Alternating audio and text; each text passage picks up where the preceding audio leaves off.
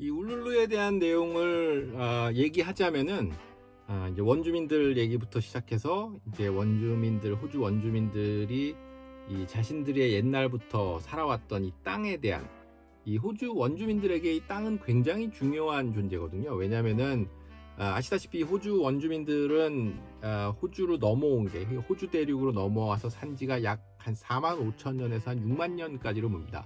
그러니까 그, 그 아, 유발 유발 하라리가 썼던 사피엔스에 보면은 인류가 아, 아프리카 동부에 있는 그 에티오피아 지역에서 출발을 하죠. 이제 사피엔스가 그렇게 해서 아, 저쪽 그그 그, 어, 저기 그, 그 저기 이스라엘 있는 쪽 팔레스타인 지방 쪽으로 넘어와서 이집트라든지 이쪽 중동 지역에 먼저 들어가고 그 다음에 이제 아시아 쪽으로 넘어오고 그 다음이 이제 그 호주 쪽으로 내려오고 그 다음에 한 12,000년 전쯤에 북미 쪽으로 넘어가게 되는 이렇게 사피엔스가 퍼져나가는 거죠. 그러면서 그 유럽 쪽에 있는 네안데르탈인들을 죽이고 아시아 쪽에 있었던 호모 일렉투스를 없애면서 이렇게 쭉 사피엔스가 퍼져나가는 내용들이 나오죠. 그렇게 해서 결국은 4만 년, 5천 년에서 한 6만 년 사이에 이쪽으로 넘어와서 살았던 이 사람들이 지금의 에브 오리진들입니다. 그러니까 이 사람들이 아, 이제 호주 내에서 쭉쭉 퍼져서 살고 결국은 이제 이 중앙 지역인 야웃백 지역인 여기에도 당연히 살았겠죠. 그래서 어, 이 그 원주민들에 대한 울룰루 얘기를 하자 보면은 아, 할 수밖에 없고 이 사람들은 아, 자신들이 살았던 이 땅에 대한 아, 왜냐하면은 아, 이 사람들은 수렵 채집까지만 했던 사람들이에요. 이 사람들은 농경 사회로 인류가 한한 한 12,000년 전부터 시작해서 농업혁명이 벌어지면서 농경사회로의 진입이 다른 곳에서는 이루어졌는데 이쪽 호주 지역이라든지 북미라든지 이쪽에서는 아, 그 농업혁명이 일어나지 않죠. 그래서 수렵 채집에 머무는 사람들입니다. 그러다 보니까 이 자신들이 그 땅을 어떻게 관리하고 그 땅을 어떻게 불을 내서 어떻게 화전 어떻게 그 불을 내서 자신들의 hunting ground 넓히고 이러한 이러한 많은 얘기들이 있죠. 그렇게 해서 결국은 아, 이, 이 땅에서 자신들의 그러한 그, 그 선조들의 가지고 있었던 뭔가 어, spirit being이라고 하는 영적 존재들이 어떻게 살아나서 자기네 부족이 어떻게 만들어지고 예전에 제가 한번 그 원주민 얘기 다룰 때 한번 다룬 팟캐스트가 있는데 얼마 전에 그걸 좀 참조해 보시면 좋을 거고 아무튼 이 사람들의 자연 환경 자신들의 주변에 있었던 자연 환경 대표적인 게 랜드 땅이겠죠 이런 것들이 자신들의 그러한 역사이자 아, 모든 거라고 볼 수 있습니다. 그런데 이런 이렇게 6만 년 가까이 이런 이 땅을 지배하고 살았던 사람들이 아, 18세기에 1788년에 영국의 11척의 배가 들어오면서 다 뺏기게 되죠. 아, 그때 이제 영국 사람들이 뺏어갔던 논리가 이제 나중에 또 제가 곧 얘기를 하겠습니다만 아, terra nullius라는 개념입니다. 그러니까 이제 그거는 라틴어기 때문에 영어로 하자면은 아, no man's land. 이 누구의 땅도 아니다. 들어가서 우리가 식민지를 해서 들어가서 봤던 이 땅은 너 땅도 아니고 누구 땅도 아니고 그럼 누구 땅이냐? 이거를 우리가 봤으니까 영국 왕의 땅이 된 겁니다. 그렇게 해서 영국 애들이 와서 네가 여기서 살아서 이 땅을 가지고 싶으면은 영국 왕으로부터 땅을 사라는 거예요. 그래서 그거를 crown sale이라고 한다. 자 아무튼 아, 이 땅에 대한 얘기를 조금 할 겁니다. 이 울룰루에 대한 내용을 하면서. 아무튼 이 울룰루는 울룰루에 대한 내용을 먼저 잠깐 하고 가죠. 이 앨리스 스프링스라고 있어요. 이 호주 굉장히 가운데 좀 호주 대륙 가운데 쪽에 있는 이 앨리스라는 것도 아 제가 갑자기 생각이 나 이게 그 그이 지역을 탐험했던 사람이 지어준 이름인데 누구 부인 이름이에요. 앨리스라는 여자 이름인데 그 지역에 이 물이 나고 그 샘물 spring이 올라왔기 때문에 그 지역의 이름이 그, 그 여자의 이름을 따고 그 다음에 샘 샘이 있다 물이 있다 그래서 Springs가 붙어서 앨리스 스프링스가 된 지역인데 거기에 그 동네에서 제일 큰 도시죠. 저도 이제 거기를 보고 이제 가려고 했습니다. 울루루를 가게 되면. 근데 옆에 보면 지도상에 울루루가 거기 바로 옆에 붙어 있는 것처럼 보여요. Google Map을 찾아보면. 근데 실제 거리를 계산해 보면요. 서울에서 부산보다 멀어요. 450km 정도 됩니다. 그러니까 이게 호주가 정말 큰 땅이죠. 사실은. 이거 보면 되게 가까워 보이는데 거리로는 어마어마하게 먼 아무튼 그런 겁니다.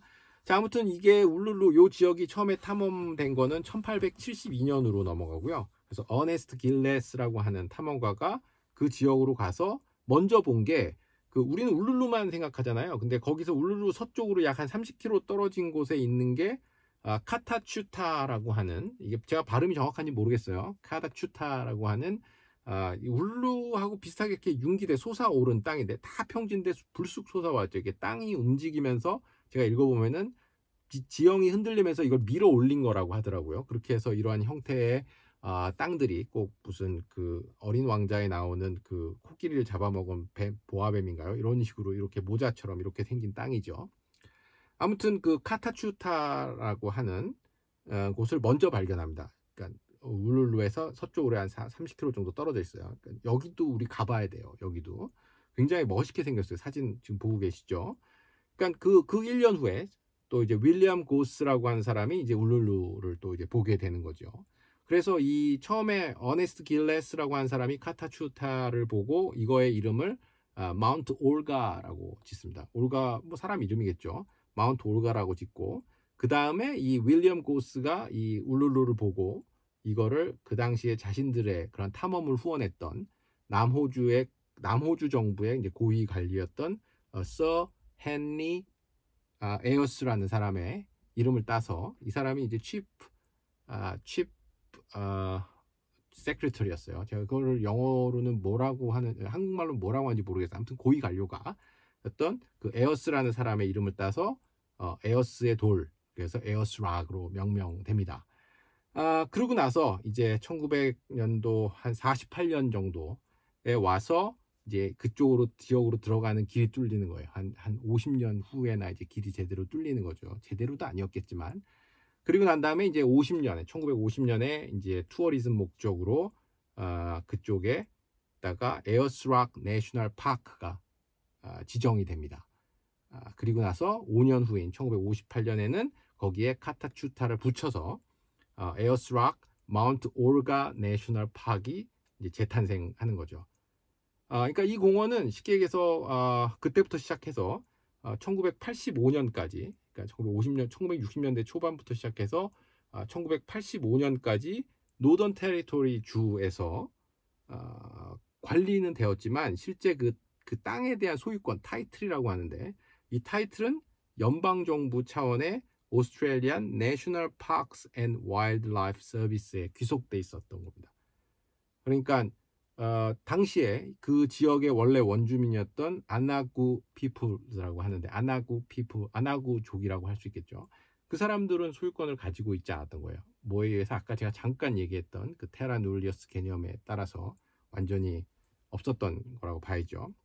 아, 이 국립공원이 이제 이런 식으로 어, 이, 이, 그 원주민들이 자신들의 소유권이 없는 상태로 이렇게 지속이 되다가 이 관리는 주정부가 하고 노던 테리토리가 하고 소유는 연방 정부가 가지고 있고 이 원주민들은 자기네 땅에 대한 타이틀을 달라고 하고 옥신각신 서로 간에 아, 아, 그 공방전이 있었던 거죠. 그거를 해결한 사람이 1983년에 들어왔던 아, 밥 호크 정부입니다. 그래서 밥 호크 정부가 이거를 아, 연방 정부 차원에서 The Aboriginal Land Act라는 거를 수정하고 그 땅의 타이틀을 원주민들에게 돌려주는 게 되는 거죠. 그렇게 해서 1985년 10월 26일 11.6 우리나라에도 많은 의미가 있는 날이죠. 어, 박통이 죽었고 우리 안중근 열사가 이토 히로부미를 쐈던 날도 같은 날이죠. 아무튼 아, 1985년 그날 12월 26일은 호주에서는 이 울룰루에 대한 이 땅에 대한 타이틀이 어, 아나구 피플에게로 넘어 공식적으로 넘어가는 그런 기념비적인 날이라고 보시면 됩니다. 그렇게 해서 이거를 이 행사를 handback이라고 이제 명명을 하죠. 그리고 그러고 난 다음에 이 아까 얘기했던 어, 이 Australian 아, 이거 그, 그 이름 뭐였죠? 그 National Park and Wildlife Service에다가 99년 동안 대여하는 형식으로 이루어집니다. 아, 그렇게 해서 지금도 어, 그 원 지역 원주민들이 대다수를 이루고 있는 뭐 위원회를 만들어서 그곳에서 이곳의 관리를 하고 있는 게 지금 현재 울룰루의 실정이고 아, 울룰루는 아까 말씀드렸다시피 그 자신들의 그러한 그 굉장히 신성한 곳이라고 여겨지는 거죠. 그런데 막 거기 등산하겠다고 막그 그 철봉 같은 거 박아놓고 이렇게 어, 이렇게 손잡이 같은 거 이렇게 만들어 놓고 올라가지 않았겠습니까? 그게 어떻게 보면 우리나라 옛날에 일본 애들이 와서 그 명산에다가 이렇게 막 철심을 박았다고 하잖아요. 그거랑 비슷한 느낌이었겠지 원주민들에게는요.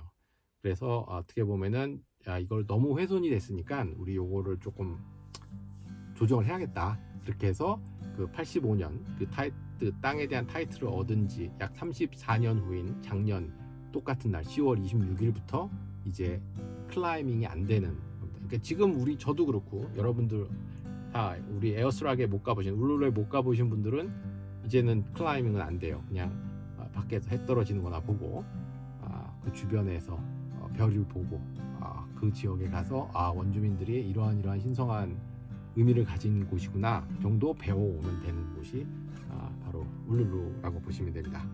자 그러면 이제 오늘은 여기까지만 울룰루에 대한 내용을 하고요. 다음 시간에 이제 그러면은 어, 원주민들이 땅을 어떻게 찾아가는지 대표적인 사건인 마보 decision에 대한 내용을 다음에 다루고 그 이후에 그 마보 decision 이후에 있었던 아, 아, 레드펀 연설, 그 폴 키팅이 했던 원주민들에 대한 첫 번째 사과 연설을 우리가 잠깐 다루고 그 다음에는 다시 제대로 된 또 다른 사과, 그러니까 National Sorry Day를 만들었던 어, 케빈 러드의 아, Sorry Speech까지 제가 이어서 계속해서 아, 원주민들과 원주민들의 땅 찾기와 그 이후에 원주민들의 고통에 대한 백인들의 사과하는 그러한 장면들을 연달아서 제가 지금부터 아, 시리즈 형식으로 끝내버리도록 하겠습니다.